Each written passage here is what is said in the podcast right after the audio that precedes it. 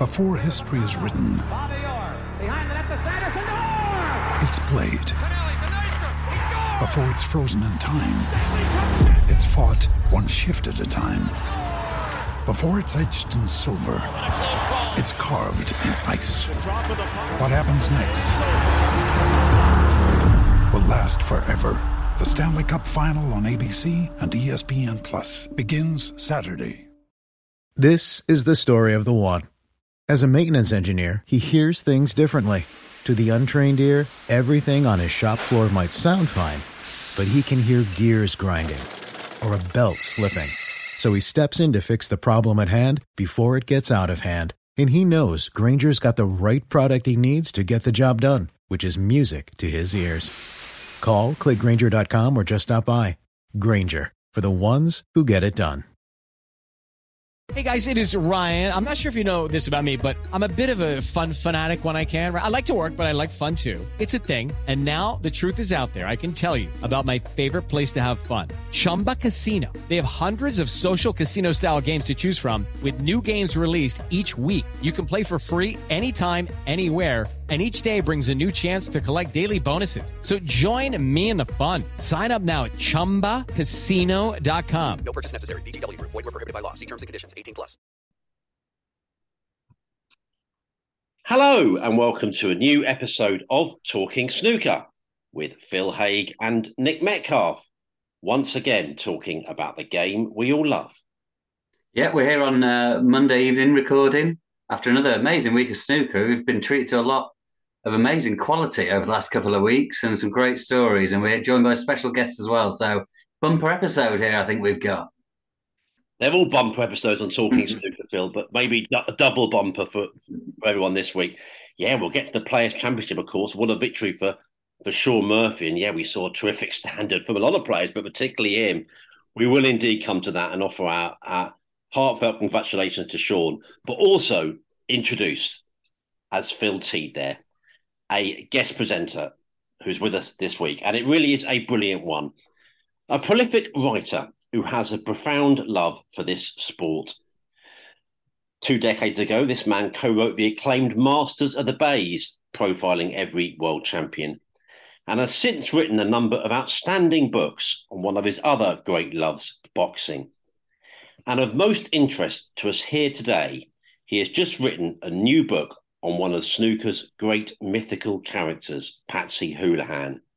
We are so pleased to be joined on Talking Snooker by Luke G. Williams. It's great to see you, Luke. How are you? I'm great, guys. Thank you so much for the opportunity. And um, I feel like I'm sort of peeking behind the secret curtain here, um, having listened to the show so many times, and then to actually be a part of it and to, and to, and to see you with your backgrounds rather than just uh, disembodied voices in, in, in my car Wi-Fi is uh, is a real pleasure. So, and, and thank you for the lovely intro. Absolute pleasure. It's delightful to have you on. It really is. And we will say from the top, and we'll come to it in a lot more detail. Phil and I have been saying off the air, congratulations on your book on Patsy Houlihan. It, it's an outstanding effort. People are going to absolutely love it. I mean, I've just already used the phrase off air, I use it now on there. A labour of love from you. So much love clearly went into it. It's a great effort, and we'll really enjoy talking about it. One of the great characters that we're now going to know a lot more about, thankfully, thanks to you.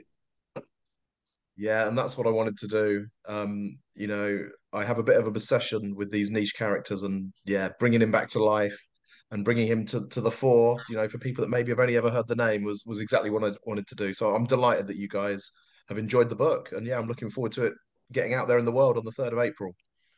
Yeah, and I think uh, just echoing what Nick says there it is it's a learning process for a lot of people that are reading this because you know we're not. You read some autobiographies and they're, they're super famous people, and it's like I knew a lot of that, but you get the odd bit of sort of opinion you weren't sure about. But I was reading this, learning it all from scratch pretty much, which is an amazing experience. Yeah, I mean, as a writer myself, I don't really have any interest in retelling a story that's been told many times before.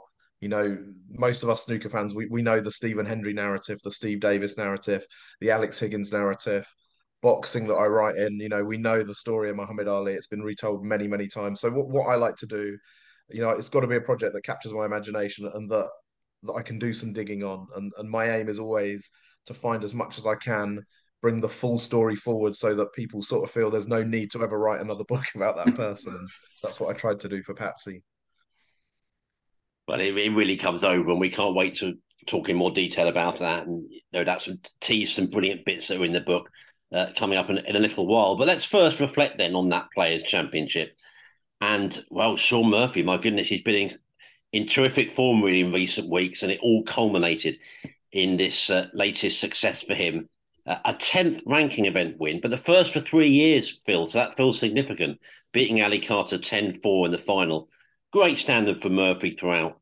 In the final itself, breaks of 1 4 1 and uh, 141 and 112 in the afternoon for Murphy, and then 89, 103, 88, and 130, uh, you know, in in the final session. I mean, I had to say I was at Wembley for the League Cup final, so I only saw scraps of it. I know you were keeping much closer eye. It just sounds like Ali Carter didn't do an immense amount wrong. He was just blitzed off the table by a supremely impressive performance from Murphy.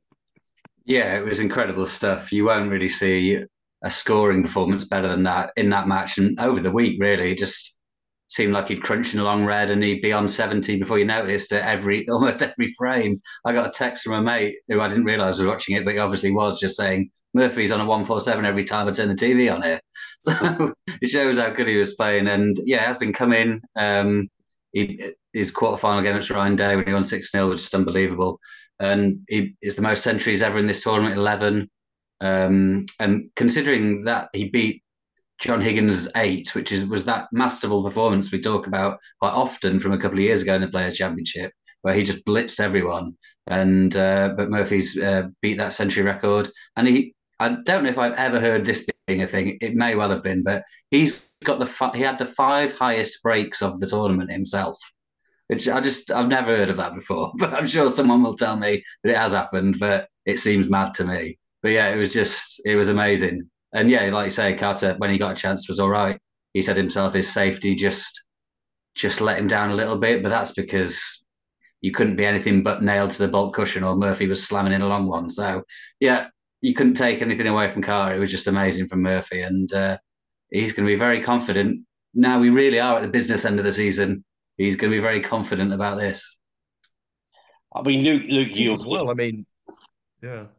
Yeah, I was just going to say, I mean, it's almost a comeback for Murphy, isn't it? I mean, mentally, I'd almost started to write him off a little, a little bit. I know he reached the World Championship final pretty recently, but he'd had injury problems. He hadn't looked that good. He'd been doing more mm. punditry. I think so, I, I, was sort of starting to think, you know, as, as as his time passed, you know, is he going to be coming back stronger? And now, ahead of Sheffield, you know, he'd maybe be the favourite or one of the favourites. So it's a bit of a comeback and, and unbelievable performances.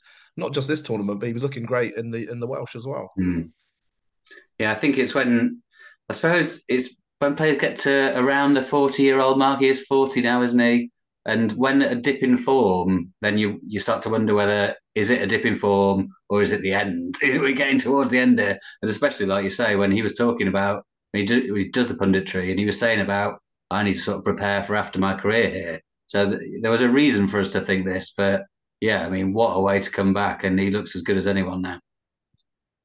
He really, really does, and uh, yes, some people are saying, why couldn't he be clearly one of the leading contenders? Some people even saying perhaps a favourite for the Crucible. I mean, it feels important that he's got to ten ranking titles. Let me just read out the list here, which puts it into context.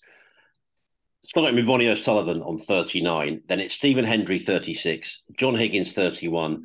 Steve Davis, 28. Mark Williams, 24. Neil Robertson, 23.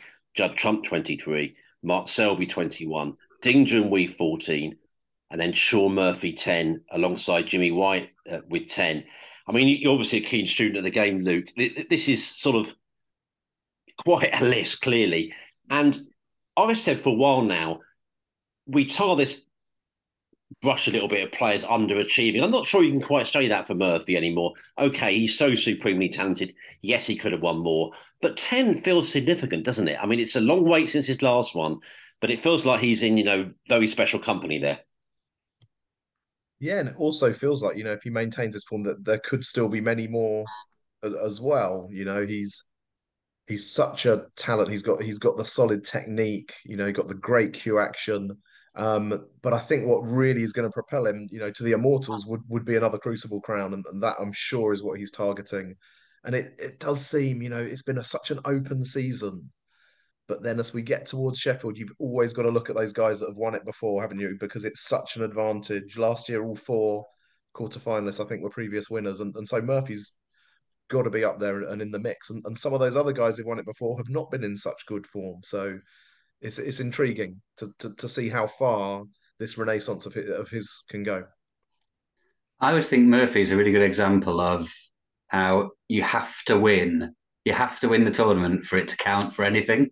Because these three World Championship finals seem to count for nothing in his legacy, really. People just think, oh, he's a one time World Champion. You need to win more to go up that next level. Whereas in, in the three World Championship finals he's lost, he's won 39 frames. Yeah, that's a huge amount of World Championship frames that World Championship final frames that he's getting almost no credit for on his on the sort of legacy basis. So um, that's just the way of it, isn't it? Though you really do have to go uh, with that trophy for people to seem bothered about what you've done, which just seems very unfair, but it's the way of it. Where would you guys peg Ali Carter as a sort of contender for for Sheffield? You know, as someone who's who's not quite gone all the way before, but has is it two finals I, I think under mm. his hmm. belt and, and and very good form lately. What what do you think about his chances? Well, I said far stranger things have happened, and let's face it, a million times stranger things have happened than that. I mean, he's been in two finals, unlucky to run into Ronnie both times as well. If he if he's there already without having to qualify, oh, I don't know. I mean, what just tying in a little bit with the general sort of time of the season. It reminds me of when John Higgins blitzed for the title, the, Players' Championship, so impressively. And I do remember us saying on here, Phil, I think you were actually pinpointing it pretty well and saying it's a long time for him to keep that form till Sheffield. And that'll be my thing, even for playing so well as Shaun Murphy is. It's still six or seven weeks, and that tournament's all about peaking. So, can he keep it going? Can Ali Carter keep it going? I, I don't know if they can, but I'll tell you what, it'll be thrilling if either of them can, particularly in the case of Carter. I know he's the Marmite figure, but I, I've said many times, you know, that to me, him fighting for the biggest titles is one of this sport's most compelling sights. If he does it in the Crucible again, roll up, roll up, Phil. Yeah, I mean he's uh, he's got the game for it, isn't he? He's, he's sort of so well rounded, um, great attitude. Um, most of the time, he's he's still battling sort of not let his head go sometimes, which it does still occasionally. Um, but yeah, definitely, they're all contender. And any if anyone really in the top sixteen, you've got to consider a, a genuine contender, and certainly ones that have won tournaments this year. I mean, what I would say, like you're saying about sort of holding form, I had a look back at certainly since the Players' Championship was in this sort of format. No one who's won it has then gone on to win the World Championship. Or, or you could say that for the Tour Championship as well, which is even stranger because that seems like the perfect setup.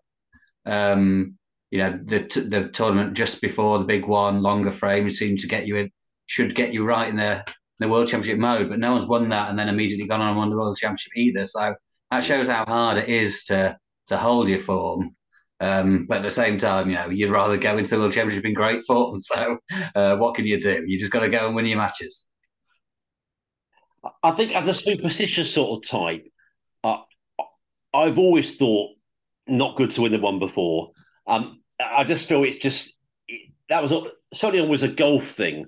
You know, you don't want to win the week before majors, and it was kind of the thing with the when China, wasn't it? Before the cruise, Mark Selby, of course, only he would blow out blow that out the water by winning China and then winning it in Sheffield. But that was always seen as a yeah.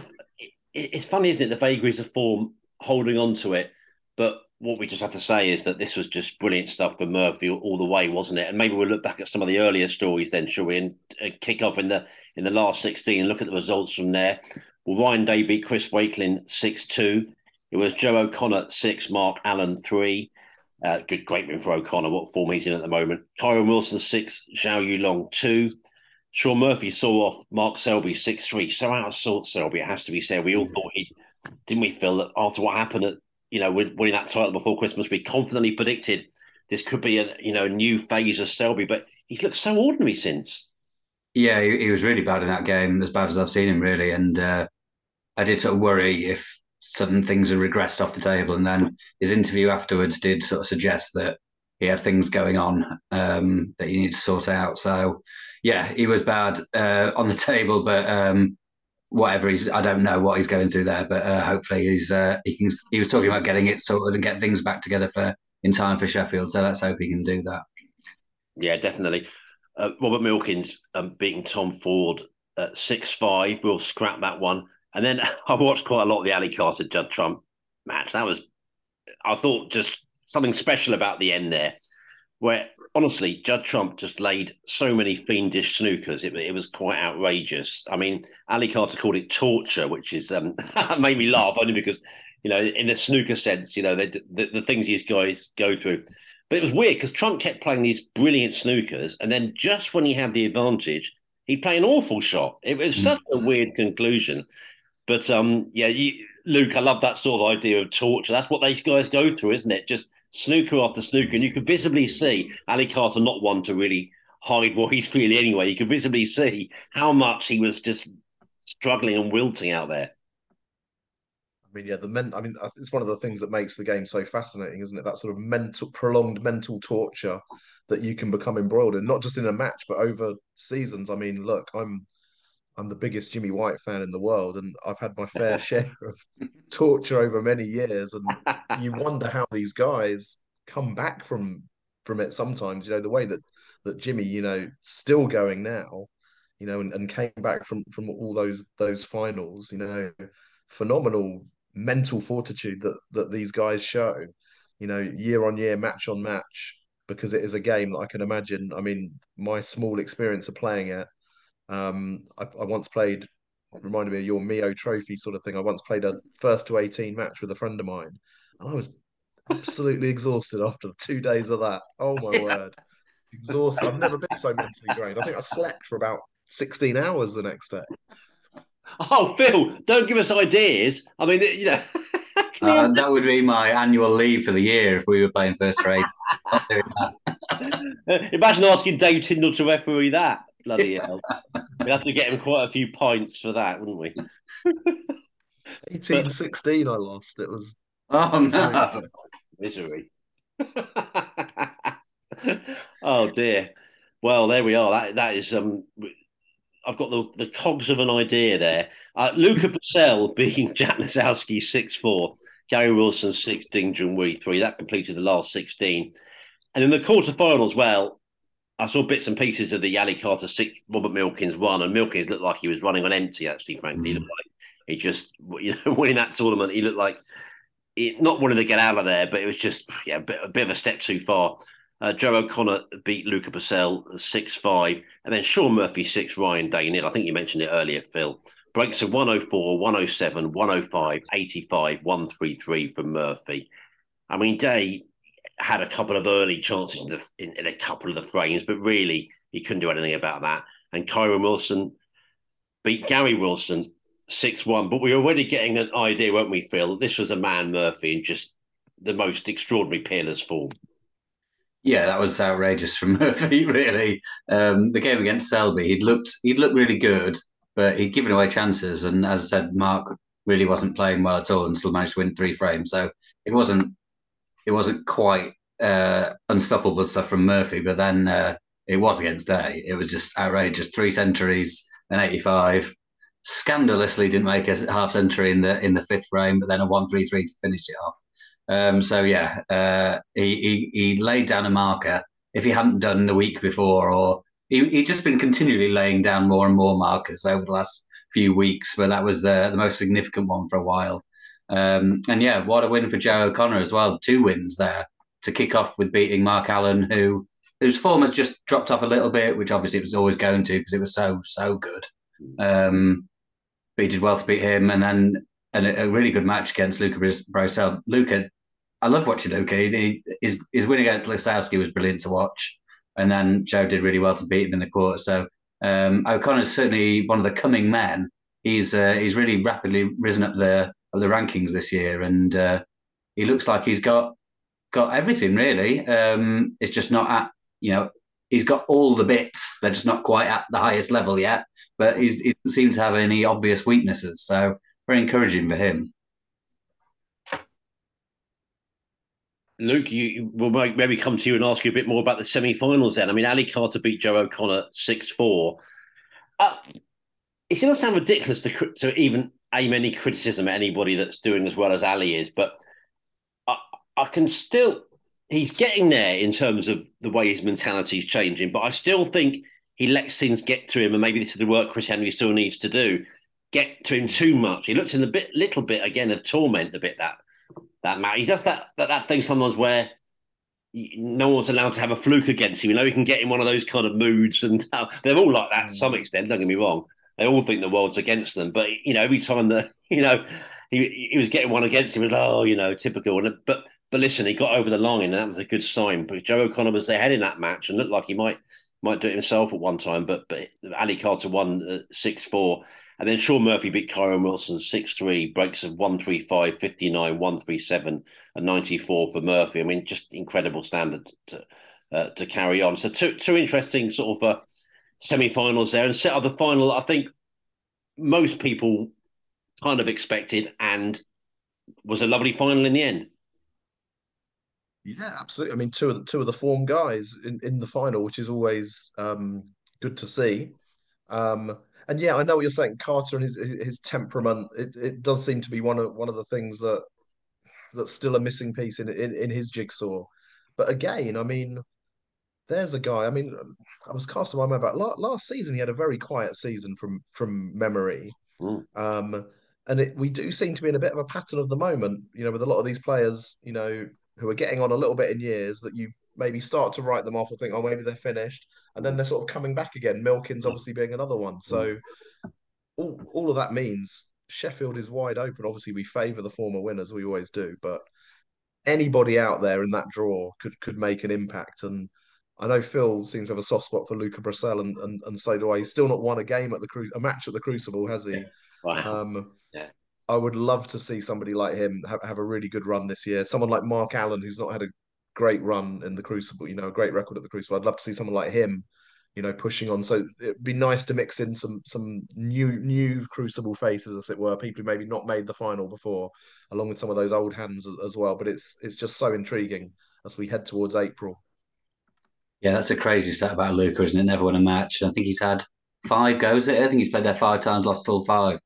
Um, and one of them was ages ago, and he was like eight years old or something. I think he was 16. Um, um, so we can let him off that one. But yeah, I'm sure that will change very soon, especially because he keeps going into the seed as well. So he should be doing all right. But um, yeah, that'll happen. And yeah, with the Carter thing, it's a bit like how, um, you know, like Ebdon's working with Lisowski now at the minute, but you can't, you can't, you can help these things and help temperament and give people things to work on and stuff. But people's personalities are just their personalities to an extent. Mm. And you can't just, you know, and Carter says he's working on it and he probably has got better overall, but he says himself, like, I'm never, I can't just get rid of that edge to my, to my whole character.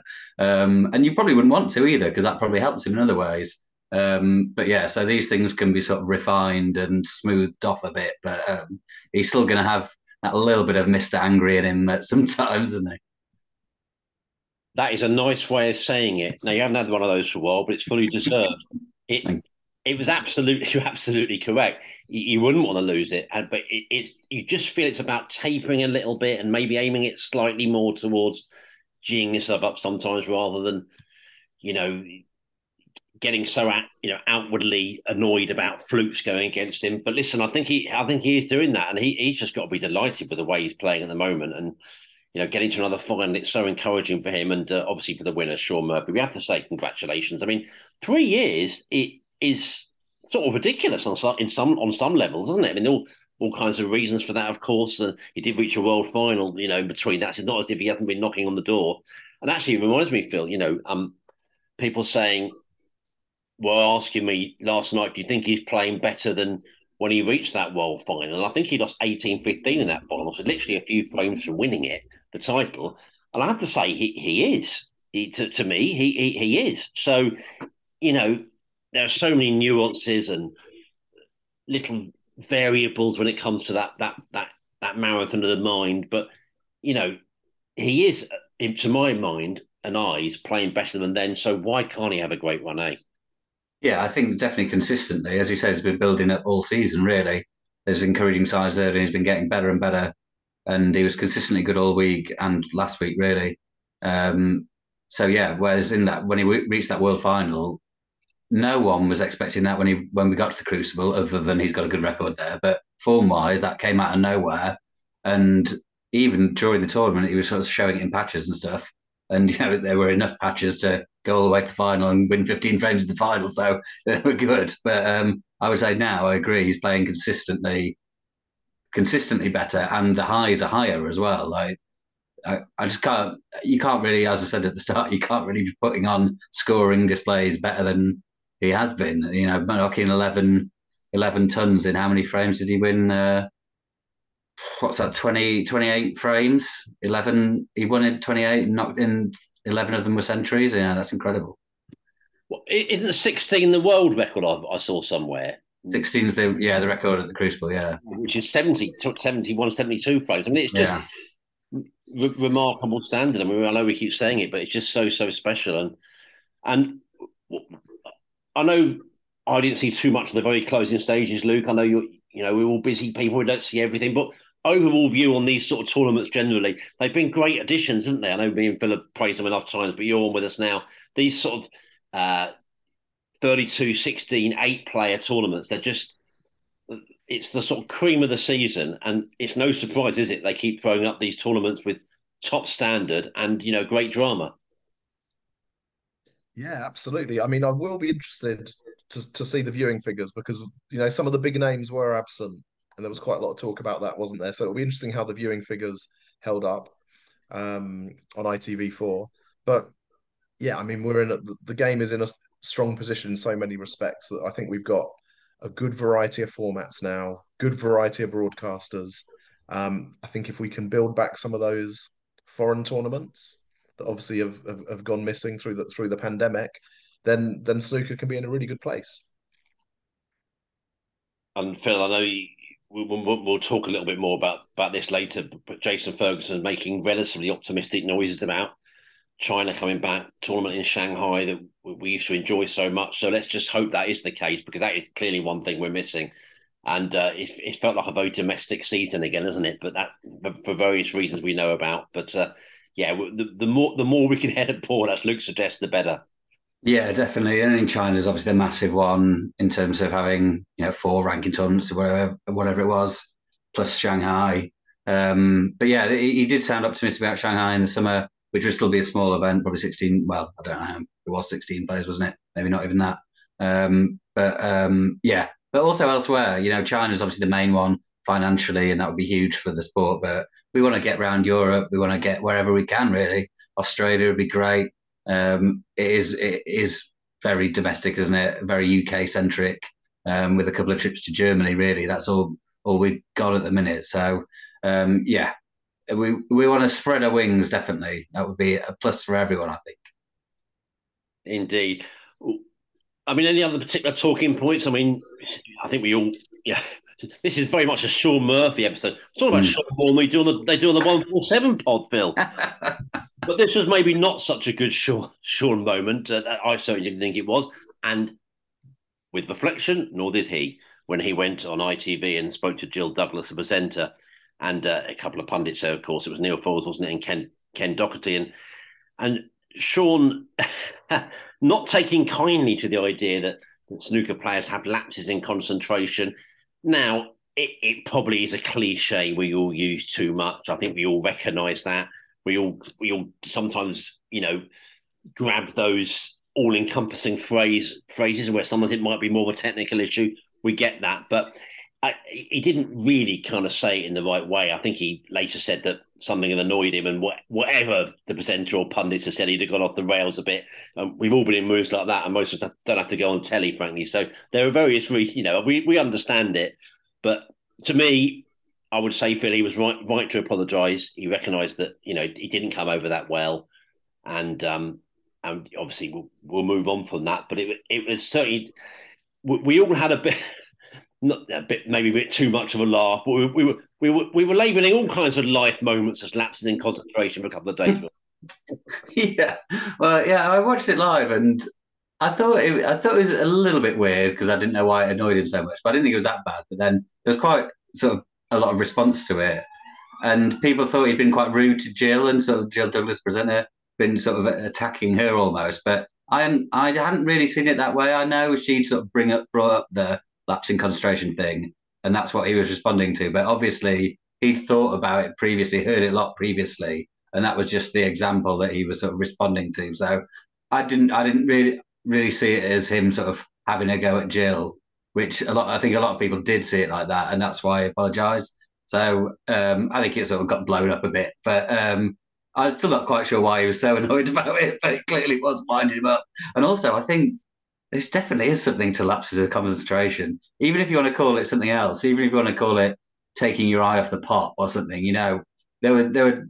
I mean, obviously, anytime this happened for the rest of the tournament, people were really zoning in on it. But when when a professional player misses a pot that I would expect to get, yeah, it's because they're not really concentrating on it. They're thinking about the next shot, or they've just taken it for granted. There were a couple of ones where um, they're on the blue and they're going into the pack, say, and the blue's a gimme, but they're just thinking so much about how they're going to go into the pack, and they end up missing the blue. And you know, there's distractions, but you're still not concentrating on the pot properly. That's why you missed it. So yeah, um, I would disagree with him, but uh, he probably knows a lot more about snooker than I do.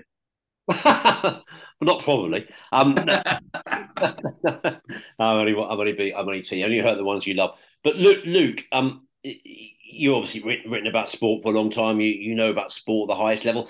It's easy to have sympathy with these guys as, as well, isn't it? To have to go into a studio straight after performing. You know, it's like us going in and talking about it after a day at work. You just don't fancy it sometimes, do you? Especially when you've been the high intensity of sport. So of course they're not always going to say everything perfectly, and occasion they let themselves down, won't they? Yeah, I mean, your emotions must be so raw in that moment. I mean, you know, boxing's another sport I cover a lot, and I mean, even more so in boxing, where you know a microphone gets shoved in the face of someone who's just been taking a pounding to the skull and might be concussed, and you know you're expecting them to to, to speak to speak sense and to be diplomatic and and so on. You know, we, we expect a lot of our sports people in this age of media training, and when they maybe fall a little bit short, I think we're sometimes a bit too too quick to sort of jump on their back. And I, I think I think Shaun showed his class with his sort of reaction to it. You know, he he he reviewed it, he went back over it, and and and he and he, and he apologized. Um, I don't think he had masses to even apologize for, but I think again that that shows the sort of man that he is. That you know he he wanted to to make sure that no one's feathers had been ruffled, and I, I think did he did he give Jill a, a, a, box of chocolates or something or a, a bottle of wine to sort of apologize, and, and I and I think that's a measure of of, of his class really. Um, although he's, he has with the bloody amateurs thing last year. There's a was it was that what he said? Blood was it bloody amateurs or was it just amateurs? I can't remember. Might have been just amateurs, but yeah, um, yeah. Well, exactly. Uh, yes. He, well, as I say, these guys do however many dozens and dozens of interviews. They're gonna. But listen, I have to say that there's the flip side. I think Richard Mann may have been one of these, our, our good friend from Sporting Life, Bill, and saw a few people actually saying, wait a minute, be careful what you wish for. You want everyone to sit on the fence and kind of, you know, they were saying actually, not only did he have a point, uh, you know, about that being a cliche, you, we actually want our, our sports people to be outspoken and they might get it wrong. Maybe Ronnie got it a bit wrong with that Daniel Wells comment recently, but at least they're uh, saying stuff. And that's the sort of lifeblood, isn't it, Luke, of what we do as journalists. And, you know, if everyone was moribund and just said, "Oh, it's a game of two halves" or whatever the snooker equivalent is, two halves, then, then then we'd soon complain, and so would the fans, I'm sure. Well, yeah. When you, I mean, when you're a journalist, you you live for those things. I mean, whether it's was, was it your story, Phil, with um Hossein Vafaei mm. talking about Ronnie O'Sullivan, whether it's Shaun Murphy. I mean, the the thing about the amateurs was you know getting stories on snooker in the Guardian and papers like that that rarely cover it. So you know, the, these sort of things grab the column inches sometimes, and that that's the game we're in. And you know, the old saying, "No good, no publicity, no publicity is bad publicity." So, um, if it gets a bit more attention on on the sport, that's no bad thing, really. Yeah, I mean that, that's always how I think, and I always think maybe I'm just being biased because I'm a journalist. But when you know when I you know Judd does the odd sort of real sort of sore loser interview, and people really kick off about it, but I'm just like, no, it's great think of the column inches, but I recognise that not all people think in that way. That's because it's our job to think like that. Um, but yeah, oh, 100% I agree though. I'd much rather someone say something that I completely disagree with or comes across badly than just say something um, dead boring, you know. Um, uh, I'm going to randomly attack someone here, but I've never heard a, an interesting Harry Kane interview. I don't think he's ever said one thing interesting. And you know, he's an amazing player, and I'll support him play for England. But I can't love someone like that. I can't be interested in someone like that because I, I can't remember one interesting thing he's ever said. So I would take, you know, Shaun Murphy being randomly a bit annoyed about an old cliche over a, a billion Harry Kane interviews. I mean, and who who's still the most sort of beloved snooker player of all time? It's probably still Alex Higgins, isn't it? And I mean, he, he, there was never a dull minute when he was around. I mean, he did some terrible things, but he was on the front page of the tabloids, and that's the time when snooker had more eyes on it than any other time. So, so yeah, it is what it is, I guess. Mm-hmm. Well, perhaps a, a reference there to a, a, character from yesteryear might be a time to to to, to tran transmit ourselves into into the world of, of Patsy Houlihan. What do you say, Phil? I think it's high time that we we delved into. I mean, just a wonderful past in so many ways, which you brought to life in, in your book, Luke. Which is the natural, the story of Patsy Houlihan, the greatest snooker player you never saw.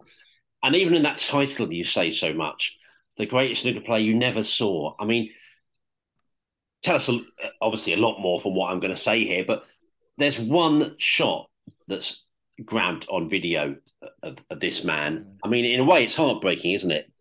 You bring a lot through these pages, but one shot and quite a, a prosaic shot at that. And this is someone that was absolutely brilliant, but a long time ago, lots of tapes lost. We don't know much about this player. We've not seen him. So you talk about niche. This is real niche with knobs on, but brought him to life, and thank you for doing that. Oh well, it's it's been my pleasure really to to to write this book and to become immersed in his world. And like you say, there is something a bit a bit heartbreaking about it. I've been searching for footage of Patsy Houlihan for for years, and there is only one shot that sort of seems to be in existence, which is uh, weirdly enough from a mid 1980s film starring Bob Geldof called Number One. Uh, which was uh, a sort of product of the snooker boom, a, a, quite surreal film, really, in many ways, which I which I look into in quite a lot of depth in, in the book because it's yeah. an odd footnote in snooker history, and I speak to some of the people involved in in the making of that film. And yeah, Patsy had a sort of bit part in the film and was a technical advisor on the movie. And there's one brief shot of him, I think, sinking a pink um, and that's all there is. You know, his match with Thorburn at the Crucible in '78. Highlights were shown on the BBC, but the tapes have long since gone. Um, all his amateur exploits in in the 50s and 60s were either unrecorded or the, the few games that were on ITV were, were not even recorded at the time. It was just broadcast as live with no tapes kept. So, yeah, it, it's heartbreaking, really. But through the testimonies of, of the people that, that did see him and did know him, you know, this was one of my aims of the book was to try and keep his legend alive and, and his name alive by because there are people out there that that are still alive that did see Patsy play. Um, and I wanted to record their testimonies. We, we can't watch him play, but maybe he can come alive again, you know, through their words. Yeah, and that is a real highlight for me of the book is just the wide range of voices you've obviously spoken to and put so much work into finding and getting amazing stories from. Um, we don't want to give any spoilers out because, uh, or too many anyway. But if you had to pick one or two that really stood out as, you know, you went to see and maybe thought, I'm not going to, not sure what I'm going to get here, but you were like, that was absolutely brilliant. Yeah, oh, it's it's it's difficult. You know, I did speak to so many people. Some of them, you know, just random people who contacted me through Facebook or Twitter, who saw that I was writing the book, and you know, general members of the public who used to play snooker in Peckham or Deptford and had some sort of a story about Patsy or had seen him. But I guess amongst the snooker community, a, few that stood out. Obviously, Jimmy White was a, was a massive one. Jimmy has very kindly written a foreword to the book, and he was a, he was a great friend of Patsy's, and his generosity the whole way through and willingness to talk to me about Patsy was fantastic. Um, maybe my favorite next to Jimmy would, would be Tony Meo, um, who was a player I very much admired when I was growing up and and sort of disappeared from the snooker scene really doesn't really have anything to do with the game anymore. I was trying to track him down. I managed through some sort of internet research to find a business address for him. No contact numbers or emails or anything like that. Just literally a business address, which I don't even think is his residence. It was like a post box or something. I can't remember now. So I just wrote him an old fashioned letter. You know, dear Mr. Meo, I'm writing a book about Patsy Houlihan. Is there any chance you'd speak to me about him? Thinking of probably the letter would never even find Tony Meo, let alone that I'd get a response. And then literally, I was at home one day. I think there were about eight children running around my house because we had a play date. And my mobile phone rang, and and it was Tony Meo on the phone. You know, I got your letter, and um, he told me actually. So, Gods of Snooker, the brilliant documentary, which I which I really enjoyed. Mm. But he said he turned that down, and he basically turns down pretty much all interviews. You know, these days he doesn't really, from what he was saying, have much interest in the game anymore. It was a section of his life, no bitterness, just a section of his life that's now over and done with. He's concentrated on his family and his business. It's just something in his past that he doesn't see the need, you know, to keep going back over. So he basically, I think, pretty much turns down all interviews. But he basically said that because he had such respect for Patsy, such love for Patsy, you know, that he would talk to me and then we had a really enjoyable sort of half hour, 40 minute phone conversation. And I think that that really for me was maybe one of maybe the highlight in, in terms of who I spoke to, just because it was somebody I didn't think I would get hold of. It was somebody that's not really connected with the game anymore. And it's somebody who purely spoke to me because of their love for Patsy Houlihan. No other reason. And, and and that was really special. That was really special, I think. That's brilliant. And I tell you what, there'll be lots of people listening to this that their ears will have pricked up there. They thought you, you spoke to Tony Meo because even I've been involved in conversations over the years and the things I've done, and people say, you know, do you know anything about Tony Meo? When's the last time Tony Meo spoke? He, he's basically become a snooker recluse, as you suggested. You know, he doesn't do interviews. No one really knows particularly about his whereabouts, even. Yeah, he's just a private man that's got on with his life now, as you say. That's back in the 80s, the 90s and what have you. So, what you say there comes over in the book his sheer love and Jimmy's love, and for that era and knowing him, you know, you almost got the feeling of a benevolent uncle type type thing. That was almost the relationship. It was almost familial type thing. It was um, but they had a real kind of bond, didn't they? Obviously, you know, connected over the table, but that really came over as a, a great love. Yeah, and I, I think Patsy was a very sort of fatherly or grandfatherly or you know avuncular avuncular character, and so many people spoke about that side of him. And and this, I think, is one of the great things for for me about Patsy is, you know, when you when you read the book and you realize you know the missed opportunities that he had and the the, career he could have had that that he didn't have for all sorts of various reasons. Um, there was no bitterness to him and he was still always there, even you know, even in his later days on the circuit. You know, people like Alain Robidoux, Tony Drago, you know, who who met him when they were on their way up. That he, he always had a kind word for everybody and a lot of encouragement for people. Um, and I think that was a really special aspect of his character. There was absolutely no bitterness to Patsy whatsoever.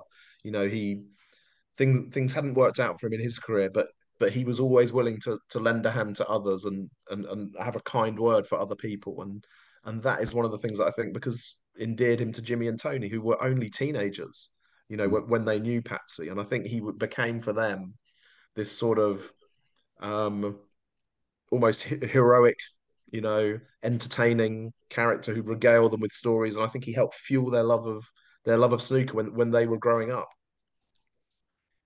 And I think one bit, and this comes across in sort of Clive's books and stuff, when uh, there's almost like the evil empire of the professional game back in the day. Mm. And like you're saying, uh, Patsy felt no business, but I think you can really sense when you get to the bit about Joe Davis, especially one chapter, that you sound quite angry about it.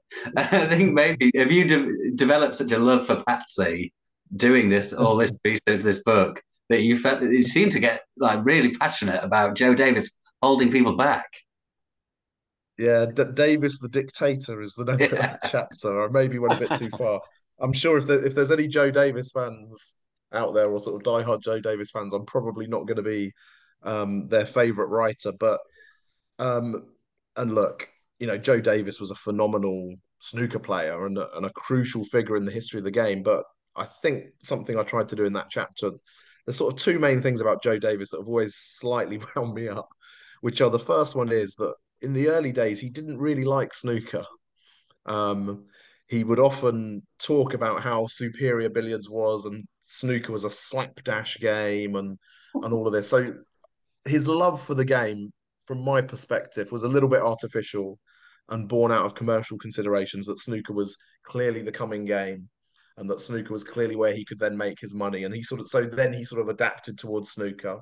And, and fair play to him, you know, he had to he had to make a living. But that sort of past of his involving his criticism of snooker has been a bit overlooked, I think, in in the in some of the snooker history books. Um, and then the other thing about him is that you know once he'd established that position of supremacy, if you like, within the game, is that, and in a way, this makes him the opposite to Patsy. He wasn't particularly encouraging of other players.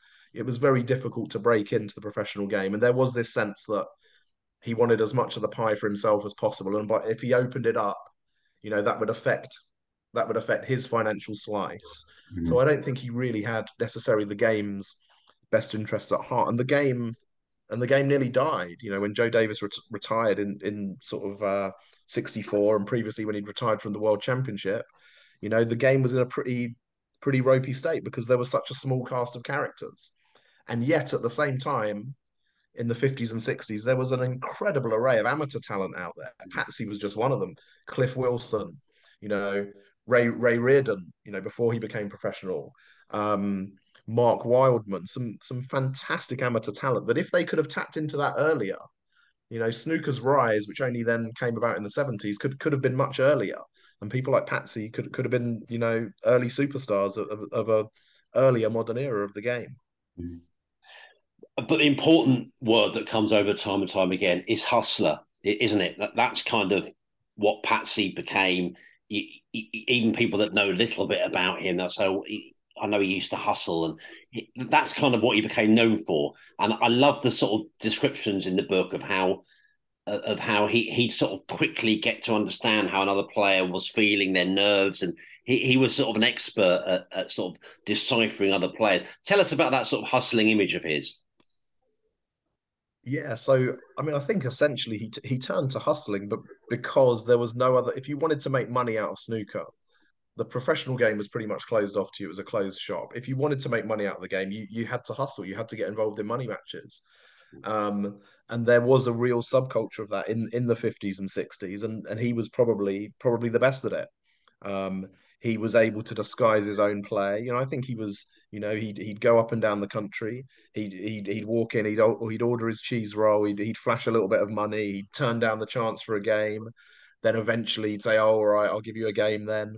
Um, and he'd start off, you know, he'd disguise his form and, and then he'd draw back and, you know, take them for as much as he could because that was how he was earning his living.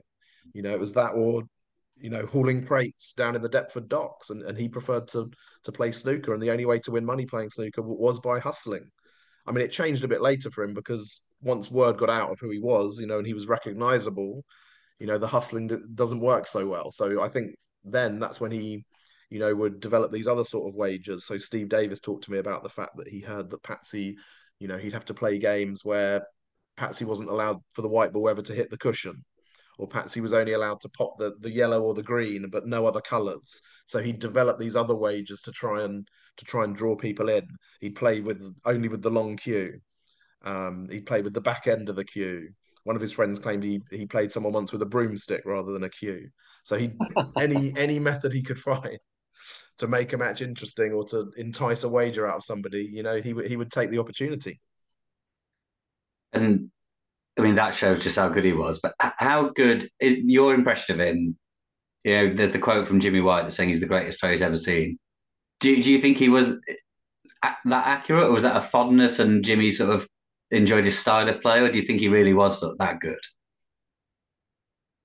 It's impossible to tell without without footage, but I mean, in terms of the talent that he had and the, the shots he could make, um, I th- personally, from everything that I've all of the research that I've done, I, I think had he been allowed to turn pro, I think he would have won the world championship in the in the 50s or 60s. I think that was his peak. Mm. And I think we have to remember that when when we think about what people like Jimmy or Tony Drago or Cliff Thorburn or even Steve Davis say about Patsy is really they were only seeing Patsy 10 years probably after what was actually his peak because by the 70s when he was when he had turned pro and these guys were watching him in in in the clubs. He was probably past his best by then. It was the 50s and 60s when he was really at his best. And i i think he would have he would have won the world championship. I think he would was at least the equal of the, the john Pulmans and the and the joe davises and the fred davises around that time. But but he never got the chance to to prove it unfortunately. Mm-hmm. and as you say those later years, he did play at the Crucible and played in, in many tournaments and had some in, very good wins. But he would have been either pushing 50 or even into his 50s then. So unfortunately, he, he just, everything was, a lot of things were against him, weren't they? His age, the insular attitude of a lot of those people like Joe Davis and others as well that were involved in the, you know, the, those that were making money out of the game. And he just felt like there's kind of a sadness running through the book, uh, as well as a very upbeat thing, which is what might have been. Is that a fair comment? What, what, might have been is the theme around his life in many ways. Yeah, absolutely. Um, yeah, it's a it's a sort of I think, and I think Jimmy said it. You know, he he he just missed out. You know, he was at his peak when when the professional game wasn't really in any sort of a large state or you know lucrative state. And then in the in the seventies and eighties, when by the time Patsy was on the circuit, you know he he was he was a bit too old. He had a lot of eyesight issues, and also the still really until the early eighties, the game was still a bit of a closed. It was a sort of a new closed shop. You know, the professional circuit was still pretty small. I think in his first sort of eight seasons on the tour, Patsy only maybe had eight or nine matches. I can't remember the exact figure, but you know, th- there wasn't. It's not like it is today, where you know you had tournament after tournament. So he never really got a chance to have a lot of match play on the professional circuit until really the late 80s, early 90s, by which time, yeah, he was in his 60s. You know, that's when he was playing the most matches in a season he'd ever played. But by then, you know, down at 100 odd in the rankings and in his 60s, he was, you know, just playing in the qualifiers. Um, so yeah, it is a bit of a there is a sort of a, a, tragedy to the story and a sadness to the story, but but yeah, at the same time, you know, there's there's the pleasure that he that he brought to the people that he did know, and you know these these mythical figures in sport. There's there's a romance to them, isn't there? You know, there's a romance to to to Jimmy still. You know, mm. because because he never won the world championship. In a way, he might be more remembered than than some of those that did. So there's a bitter, bitter, there's a bittersweet, a bittersweet thing going on there. I think, as there often is with these sort of maverick characters who who also have their flaws. Because Patsy did have his flaws as well. I, I really found, and I, I feel like romance is the right word. It might not be, but he also had a maverick drinking habit, which I found very interesting. The way you described how he could drink an awful lot and never be drunk despite never eating. It was it was quite incredible. Yeah, the, the, the landlord at his local pub said he drank a crate of light ale every day, basically, but never seemed drunk. Um, That's inspirational stuff. yeah, I mean, yeah, um, sort of takes me back to my university days. Except, except I was drunk, and I probably never got to quite a crate, and I couldn't pot a single ball if I'd been drinking. Um, but yeah, but I mean, and, and I think this is the other thing in a way that the book is about is it's a bit about you know, I, I grew up in South London, and when I actually finally sat down, having done all the research about two or three years ago, to actually start to actually write the book rather than just have the research for it, I'd actually just moved down to the suburbs, just out of London, really. And in a way, I think I'm trying to capture a place and a time that probably doesn't exist anymore. You know, the the snooker hall scene, the hustling scene, the pub scene, these things have changed so much now, and you know, Patsy in a way wouldn't wouldn't almost recognise South London anymore. And I'm not necessarily saying that's a good or a bad thing. You know, it's just the reality. Life moves on. Times evolve. Times change. But for me, you know, who grew up in the 80s in South London, mm. I'm I'm trying to capture a bit of the South London I used to know that doesn't really exist anymore. Um, and so yeah, I think the book's also also about that that particular time and place, that particular culture and subculture that's probably gone gone forever now, and we'll, we'll never get back again because snooker's now a massive professional circuit. The, the hustling scene doesn't really exist anymore because there's no need to it. If you want to make money from snooker, you enter the tournaments. That that option wasn't there for Patsy. Um, so so we'll never we'll never have these days again. Yeah, I'm glad you said that. It it's a lovely piece of social history as well. I mean, obviously, it'll appeal. It will appeal predominantly to snooker people and people listening to this podcast. But you know, I, I, I assure you that you know there's plenty in there for the non-snooker lover as well. The characters, you like the whole mythology, some of these extraordinary venues. It's just yeah, a wonderful slice of a of a of a time and and and uh, a place and part of London that, in so many ways, gone. At least the spirit of it has gone. Um, just want to go, go back a little bit to your own journey with this book. I mean, th- this isn't something that you, you know, you did in the last four or five years. Is it? This goes back about a quarter of a century, and you'd almost call it an obsession, would you? Yeah. I'm quite an obsessive person, and yeah, it has been an obsession for a long time. So it sort of all began actually with uh, Jimmy White. I think it was his first autobiography, Behind the White Ball, which was published, I think, 1998 from memory. And there was just a sentence in there where he said, I rate the three greatest snooker players of all time, in my opinion, are Alex Higgins, Patsy Houlihan, and Charlie Poole. Mm. And I remember reading this sentence. I was a massive snooker fan. And there were two people in that sentence I'd never even heard of. And I thought, you know, what's this about? Um, I did a bit of digging, couldn't find anything. I don't even, there was some internet back then, but I couldn't find anything about Patsy Houlihan or Charlie Poole on the internet. Um, and then a few years passed, and then it must be about 2005. I was reading the Observer Sports Monthly, which was a great supplement that used to get every month in the Observer. And one of my favorite writers, Jonathan Rendell, was a predominantly a boxing writer, brilliant writer, bit of a tragic figure. Yeah. He'd written a feature about Patsy Houlihan because he also loved Jimmy White and had spoken to Jimmy White, and Jimmy White had told him the same line about Patsy Houlihan, greatest player or one of the greatest players I've ever seen. And Rendell had gone and, and found Patsy in a in a Deptford pub, wrote an absolutely brilliant feature article, one of my favourite bits of writing I've ever read.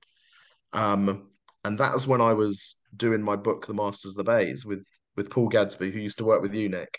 He did. Um, yeah. Uh, I hope Paul's listening to this. Great guy, fabulous, fabulous man, Paul. And yeah, we should say that Master of the Baize was a was an excellent book, which you can still pick up. Where you profiled every world champion, didn't you? I mean, talk about a labour of love. I've known Paul a long time. He adores the game. I know you do too. That must have been a great book to work on.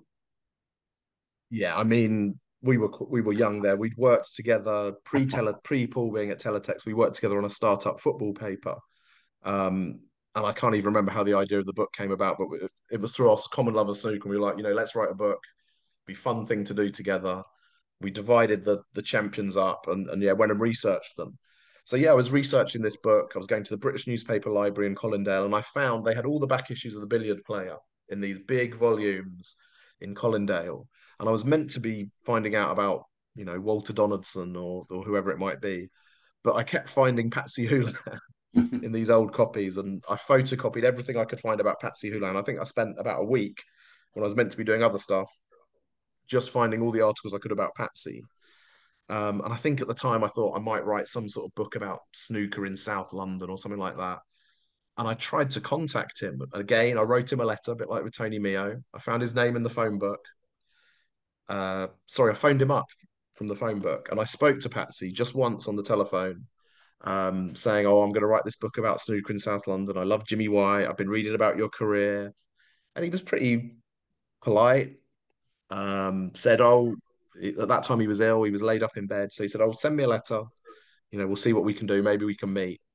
But then he died not not long after that. So I never got the chance to sort of properly talk to him or meet him. Um, and it sort of grated with me. I wanted, I had all this research. It felt like a missed opportunity for me that I'd not properly met Patsy and spoken to him.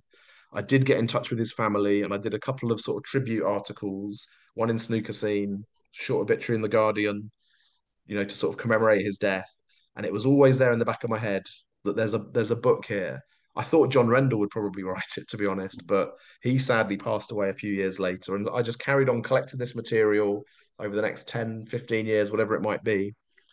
And eventually I had a huge box of stuff. Um, and then, like I say, I moved house two, three years ago. I was unpacking the box of Patsy Houlihan stuff, and I thought, I think it was just before the pandemic or just the beginning of the pandemic. I thought maybe now's the time. So I got in touch with Patsy's daughter again, dug out all the stuff, and thought, right, now's the time to actually get it written. Having having collected this stuff for you know twenty years or whatever, now's the time to now's the time to write it. Now, how, how do you go about from from there? This is not really a Patsy question, more of just a an author question.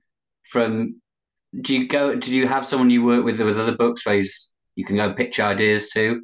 Because we, as we say, we, we love it, but it is niche. I imagine if you go and say, oh, I've written this book about snooker play you'll never have heard of, that might not be easy to get over the line necessarily. It's a tough sell. Um, I was lucky. So Pitch, who published it, I've I've never worked with them before, but I do have a good friend called Paul Zanon who's written a lot of boxing books. Yeah. Um, who's worked with Pitch on several occasions. Um, Paul is a great guy, and he kindly sort of did an introduction for me um, and I think the Jimmy White thing helped because by that point I'd spoken to Jimmy and he'd agreed that we could use his sort of interview as the basis for the forward. So Paul was able to give an introduction and say, "Look, you've not heard of this guy, but Jimmy White loved him. Jimmy White has done a forward, and and that's a hook for the publisher, and, and that got them interested. Um, so I was lucky, you know. That often in publishing, you know, if you, if you've got contacts, that is obviously very helpful and very useful. If you don't have contacts, though, I mean, back in the Master of the Baize days with Paul, we just did the old fashioned thing. We put we wrote two chapters, wrote a synopsis, chapter breakdown, sent it off to four or five publishers, and and one of them took the idea. So so yeah, there's different routes into it, but I, I was lucky and, and owe a lot to Paul for the introduction to to pitch. Mm-hmm. Well, that all makes sense. And yeah, no, good, good question as well, Phil, because that's something that I think will interest a number of people about how you know how you start these things and how you go about it. You, you mentioned Patsy's daughter. Some of the most touching pieces in the books, uh, uh, in the book, is uh, when you're talking to her. You, you, get the feeling that the family are are embracing this, and they're just, you know, they're so uh, grateful to you actually for bringing this story to a wider audience. Yeah, I've had a great experience with with the family, and and I had met them so I'd met Patsy's daughter and his son years and years ago when I did the obit.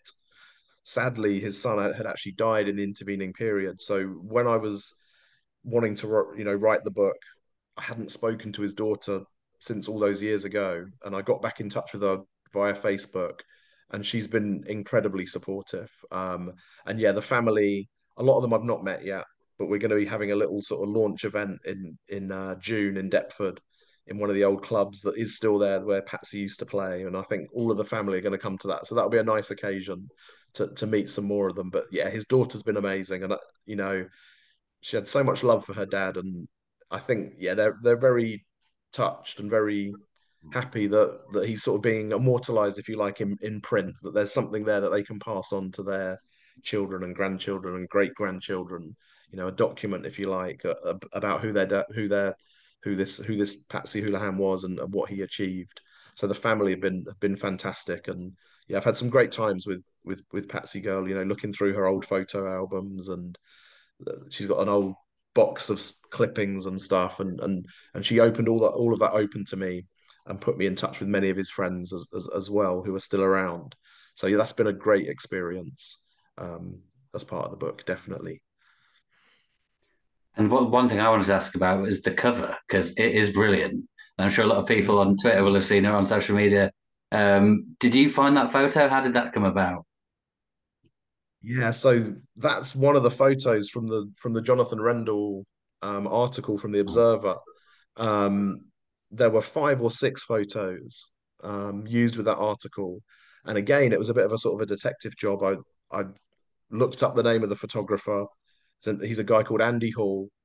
Managed to find his contact details, emailed him out of the blue. You know, you I don't know if you remember taking these photographs 15, 16 years ago in Deptford of, of this guy called Patsy Houlihan. Do you happen to still have them? Um, unfortunately, You know, Andy is a total pro, and he's and he and he's got some incredible archive system. He had everything filed away, all the original contact sheets and everything. He met me in Costa Coffee in Camberwell with his contact sheets. So not only was I able to see the photos that appeared in the article, but also all of the photos that he took from that whole shoot, that whole day, were there. Um, and and very kindly, he and he and Pitch came to an arra- arrangement that we could we could publish some of them in the book, including on the cover. So there's some photos in there that were never originally published, um, Wow. which you know, which Andy Hall still had. So that was a that was a brilliant moment for me when when when I sat with him in Costa Coffee and he pulled out the contact sheet and it was you know three or four pages worth of little images that I'd never seen before of Patsy and John Rendall. It was it was that was a great moment, It- um, great moment. And Andy's a, a great guy who, funnily enough, lives about four miles from from where Patsy used to live. So he's also a sort of South London based guy. Amazing. No, it, it, it's, uh, it's a great piece of work. The, the research you've done is brilliant. It, you know, it's going to appeal to so many people listening to us. I know, and just to find out more about this, this character, I, wonder why more people over the. I mean, you're obviously very grateful they haven't. I wonder why more people haven't been interested. You talk about Jonathan Rendall as yourself. I mean, it's just it's extraordinary character. I guess life was made up more of extraordinary characters there, and there was so many in snooker. Perhaps, perhaps it's that, but it's funny, isn't it? Because he, when you read about him, he's so compelling. It, it's funny that the mantle's fallen to you, Luke, to tell the story.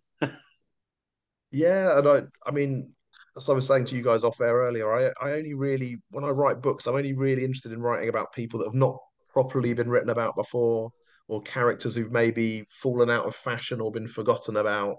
I did a boxing book about a, a slave turned boxer called Bill Richmond.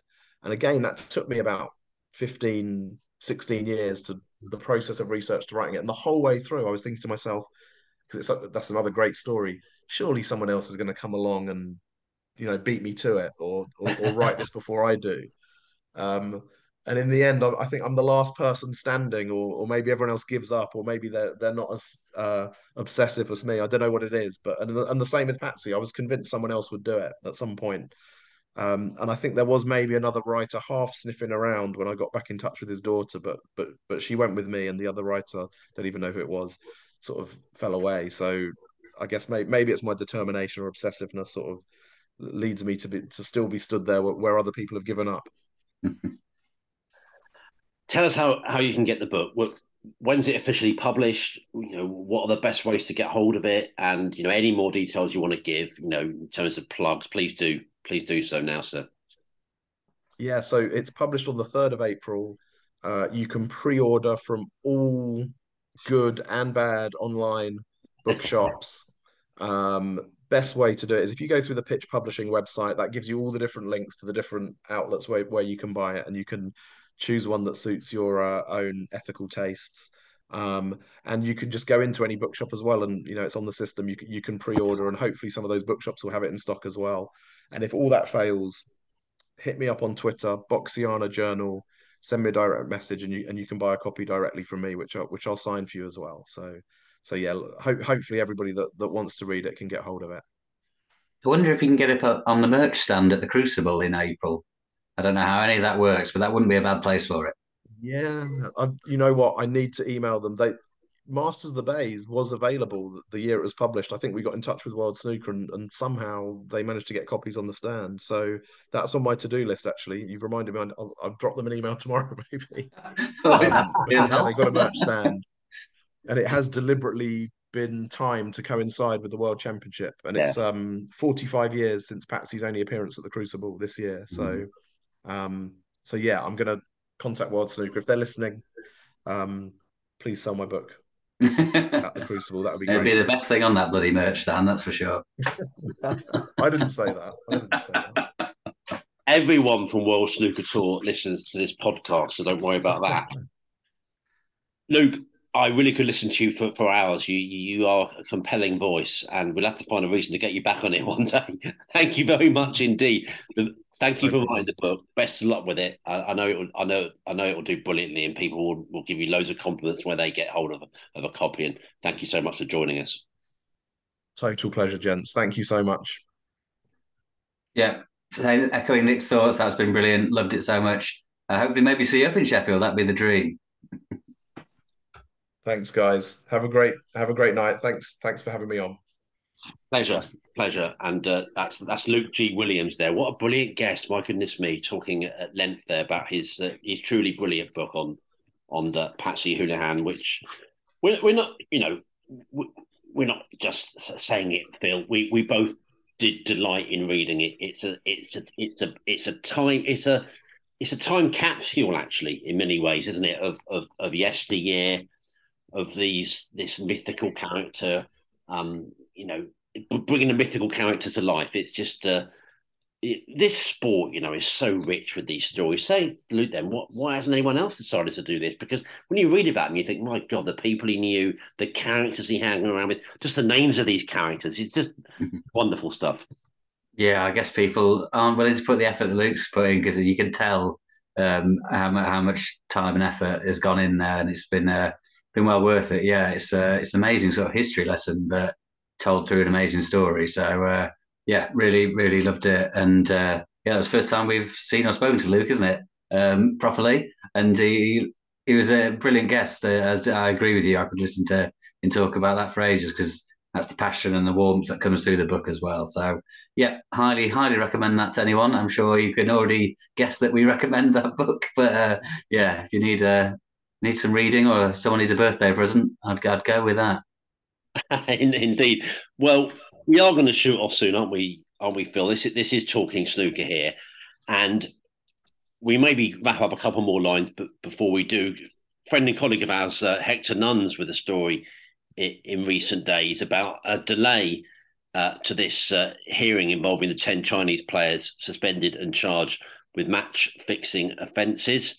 Uh, this is uh, from Hector. The snooker authorities had hoped to stage the independent tribunal by March to at least have a chance of the process being tied up before the World Championship, but delays have seen the provisional scheduled date pushed back until the end of April, with the Crucible extravaganza starting on April the 15th. Well, I know Jason Ferguson has spoken to you as well in recent days, Phil. He says we are pushing to get this thing on as soon as possible. We're subject to legal process, which will dictate the time frame, but the sooner the better from our perspective all papers have been filed and they're in the process of appointing the independent tribunal. That is not done by us, but that is being done right now. So we're very close to knowing where we're going. Yeah, it's not going to be ideal, is it, to, to, to, to tie in with the crucible? I mean, it's going to be a, a very bad news story in the middle of what we generally hope is a very good news story. But them's the breaks. The, the, these things, you know, by their nature, tend to be delayed.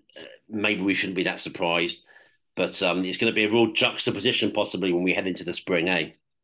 Yeah, it's it's far from ideal, isn't it? And uh, I don't think it's World Snooker's fault the WPBS or anything. You know that get lawyers involved and things take a long time and cost a lot of money. Um, and yeah, I don't know. We don't even know when that'll come out. You know, if the hearing takes place late April, you know, we're nearly at the end of the World Championship there. Then it might. We don't know when the results of that hearing or anything would come out. You know. Um, yeah, I mean, it'd be really sad if it was coming out on the eve of the final or something mad like that. That would be really not good at all. Um, so let's hope that doesn't happen. Um, and yeah, I mean, it's it's you want it done as quickly as possible for the players as well. I mean, they're suspended. We don't know what their verdict is yet, um, but they're going to be have, they're going to all have been suspended for quite a long time before the hearing takes place, which is also not ideal. Um, so yeah, as quickly as possible. And uh, it's not ideal it's during the World Championships, but you know, there we go. Hopefully, the snooker will be so good, which I'm sure it will be, that um, our minds taken off that a little bit. Indeed. Now, with regard to women's snooker, we've got a big tournament coming up, the World Championship, Phil, uh, which we're going to enjoy in the days to come. But we have also just seen the World Cup, which was won by India, the India first team against the England first team uh, in in the final, and that is uh, quite an effort. You were just saying to me off air that you watched a little bit of it. I mean, hell of an effort there from the Indian team. Yeah, I caught I caught just the last frame. It went to the decider, so it was. Uh, um, yeah, went down. It went down to one four three to India, who had also beaten uh, Thailand in the semis. So they beat, beat Mink and Ploy in the semis, which was, I guess, pretty big upset. Um, and then an even bigger upset to beat Evans and Kenna in the final. Uh, I must admit, I know very little about the Indian pair, Um, but yeah, congratulations to them. It's a superb win. I guess it's the sort of the warm up in a way to the, the World Championship, which starts tomorrow, tomorrow being Tuesday in Thailand. But yeah, I mean, they, they were loving it. I saw a great tweet from Matt Huart, who runs a lot of stuff for the women's uh, snooker, saying that um, very emotional scenes afterwards. Of course, it means a huge amount to these guys. So yeah, congratulations to them. Indeed, Amee Kamani and Anupama Ramachandran uh, winning that uh, match against Reanne Evans and Rebecca Kenna. So yeah, hell of an effort there, winning uh, four three. Had a little look at the semi final results here to fill you in a bit more as well. The England first team beat Hong Kong four two, and then the India first team beat Thailand's first team, or Thailand one, I think is the way they call it, four three. And then, as I say, in the final, uh, congratulations to the uh, India one team beating England one. Well, Phil, the Championship League is back underway. I mean, there are more episodes of this than EastEnders in an average.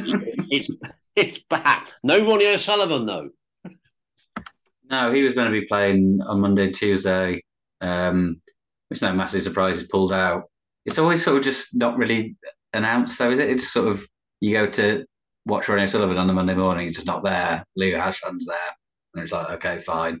Um, but yeah, we, we, we carry on. Um, but yeah, pretty good start Maguire, for Maguire on the Monday. Just got the league table here. He's won three of his first four matches, and that's a man in uh, quite dire need of some form after not having some for a while. So um, yeah, we've got the seventh and final group on uh, Monday and Tuesday, and then the winners group really is um, something to look forward to. I know Championship League is no one's favourite tournament, but the winners group will have the winner of this one plus the Lisowski, Bingham, Kyren, Trump, Higgins, and Robertson. So that ain't bad, is it? Um, I think for those first uh, two days, the first and second of March, that'll be worth watching to see who lifts the title. Never heard of them.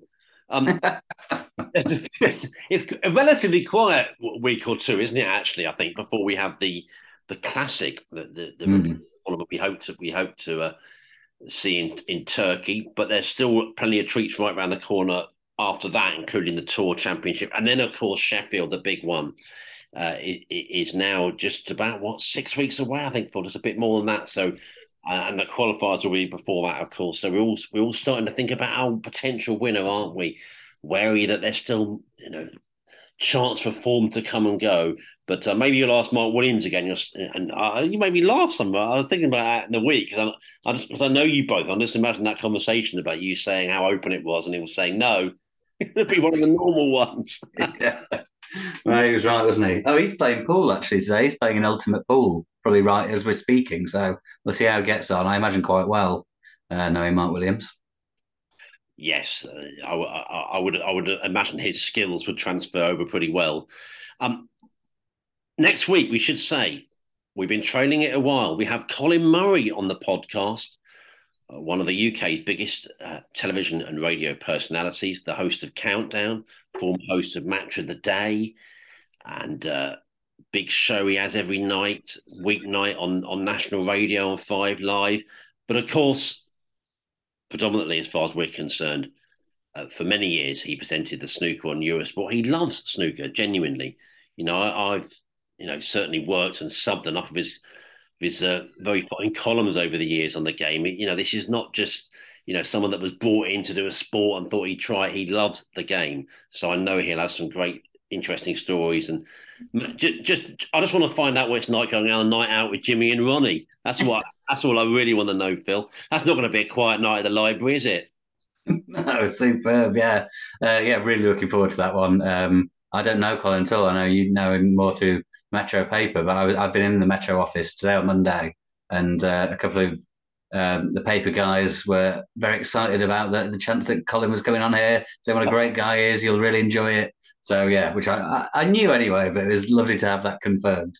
Um, so yeah, looking forward to that. We, I know we've had a lot of questions and correspondence in, but uh, you've got a few days to get any more in if if you have any. Um, so yeah, that'll be uh, next week. Yeah, we've had low. Yeah, yeah. We, we, probably never delved into it. It's quite boring more than anything else about the difference between. We both work for Metro, but we essentially work for very different parts of it, don't we? Mm. I mean, integration has has come more into the sort of the thinking lately, but you know, it's a bit never the twain should meet generally over the years, isn't it? We both work for kind of different places, which always a bit. People say, "Well, you must be doing this together," and actually, that's not always the case. But it gets quite political. So, yeah, as I say, I would know Colin through the fact he'd written for the newspaper, and we've met up and gone out with Colin on different times. But of course, you have your own kind of generally separate team even though we join up a bit more lately. So it's a it's a funny one, isn't it? But let, you know, let let's maybe not delve into metro politics ever again. Uh, yeah. but, uh, no, it's always one that needs explaining whenever this comes up first. I mean, it was ones that I needed explaining when I started working there. I couldn't believe it. Really, we're we're in the same building, but not on the same floor for most of the times. And for a long time, you were the only person I knew who worked for the Metro paper, despite me working for Metro, but only writing for the website. Just that's how separate it was. Didn't know anyone else, but there's been a bit of integration now. But yeah, they just uh, they were completely different operations, really, the paper and the website. But um, yeah, this is probably very boring for other people, but I, it's people are always surprised to hear that. I think. Well, I'm old enough now to remember when when websites first came in the newspaper world, and I just remember some almost, you know, think about it now, some wonderful, you know, quite bad attitudes really from some of the old newspaper guys that wouldn't be seen dead writing for the website. You know, there's the, you know, they the last thing they'd ever want to do, they want anything to do with it. But um, I think you know, people thought maybe it was like a, a craze or something that wouldn't quite you know take off. And of course, now those days have long gone. That's two decades ago now. Now it's obviously absolutely massive. And now newspaper guys they want to write for online because they know that that's the reach they can get. Times have changed so much, but um, anyway, but maybe we should depart rather than talk any more about websites and newspapers. We'll but, have another we'll have another media episode at some point for that. We have to do that definitely. Thank you for your company. Wasn't Luke G Williams brilliant? See you next week for Colin Murray, the, the the presenter of Countdown. I cannot believe it on this podcast. Yeah, amazing. That is huge, isn't it? It's huge. Um, yeah, looking forward to it. And thanks everyone for listening as always. Hope you enjoyed Luke, and uh, he wouldn't he wouldn't be as brazen as this, but buy his book. Just buy his book. no, he's far too nice to say that. But yeah, we really urge you to do it because it's an excellent book on, on Patsy Houlihan, and he was a brilliant guest. So that's just about it then. And congratulations to Shaun Murphy, uh, of course, the host of another snooker podcast, Phil, which you can listen to via the usual podcast avenues. Um, talking about some of the bad booksellers, we're the same, aren't we, Phil? We chuck the podcast out to all the the reputable podcast providers, but the rubbish ones get it as well. So don't worry. We always yeah, you can't go wrong. The worst ones available, uh, we'll still have it. See you next week for Colin Murray. Then, thank you very much for your company. For now, from Phil and myself, cheerio. Sports Social Podcast Network. Hey guys, it is Ryan. I'm not sure if you know this about me, but I'm a bit of a fun fanatic when I can. I like to work, but I like fun too. It's a thing. And now the truth is out there. I can tell you about my favorite place to have fun Chumba Casino. They have hundreds of social casino style games to choose from, with new games released each week. You can play for free anytime, anywhere and each day brings a new chance to collect daily bonuses. So join me in the fun. Sign up now at ChumbaCasino.com. No purchase necessary. VGW. Void were prohibited by law. See terms and conditions. 18 plus.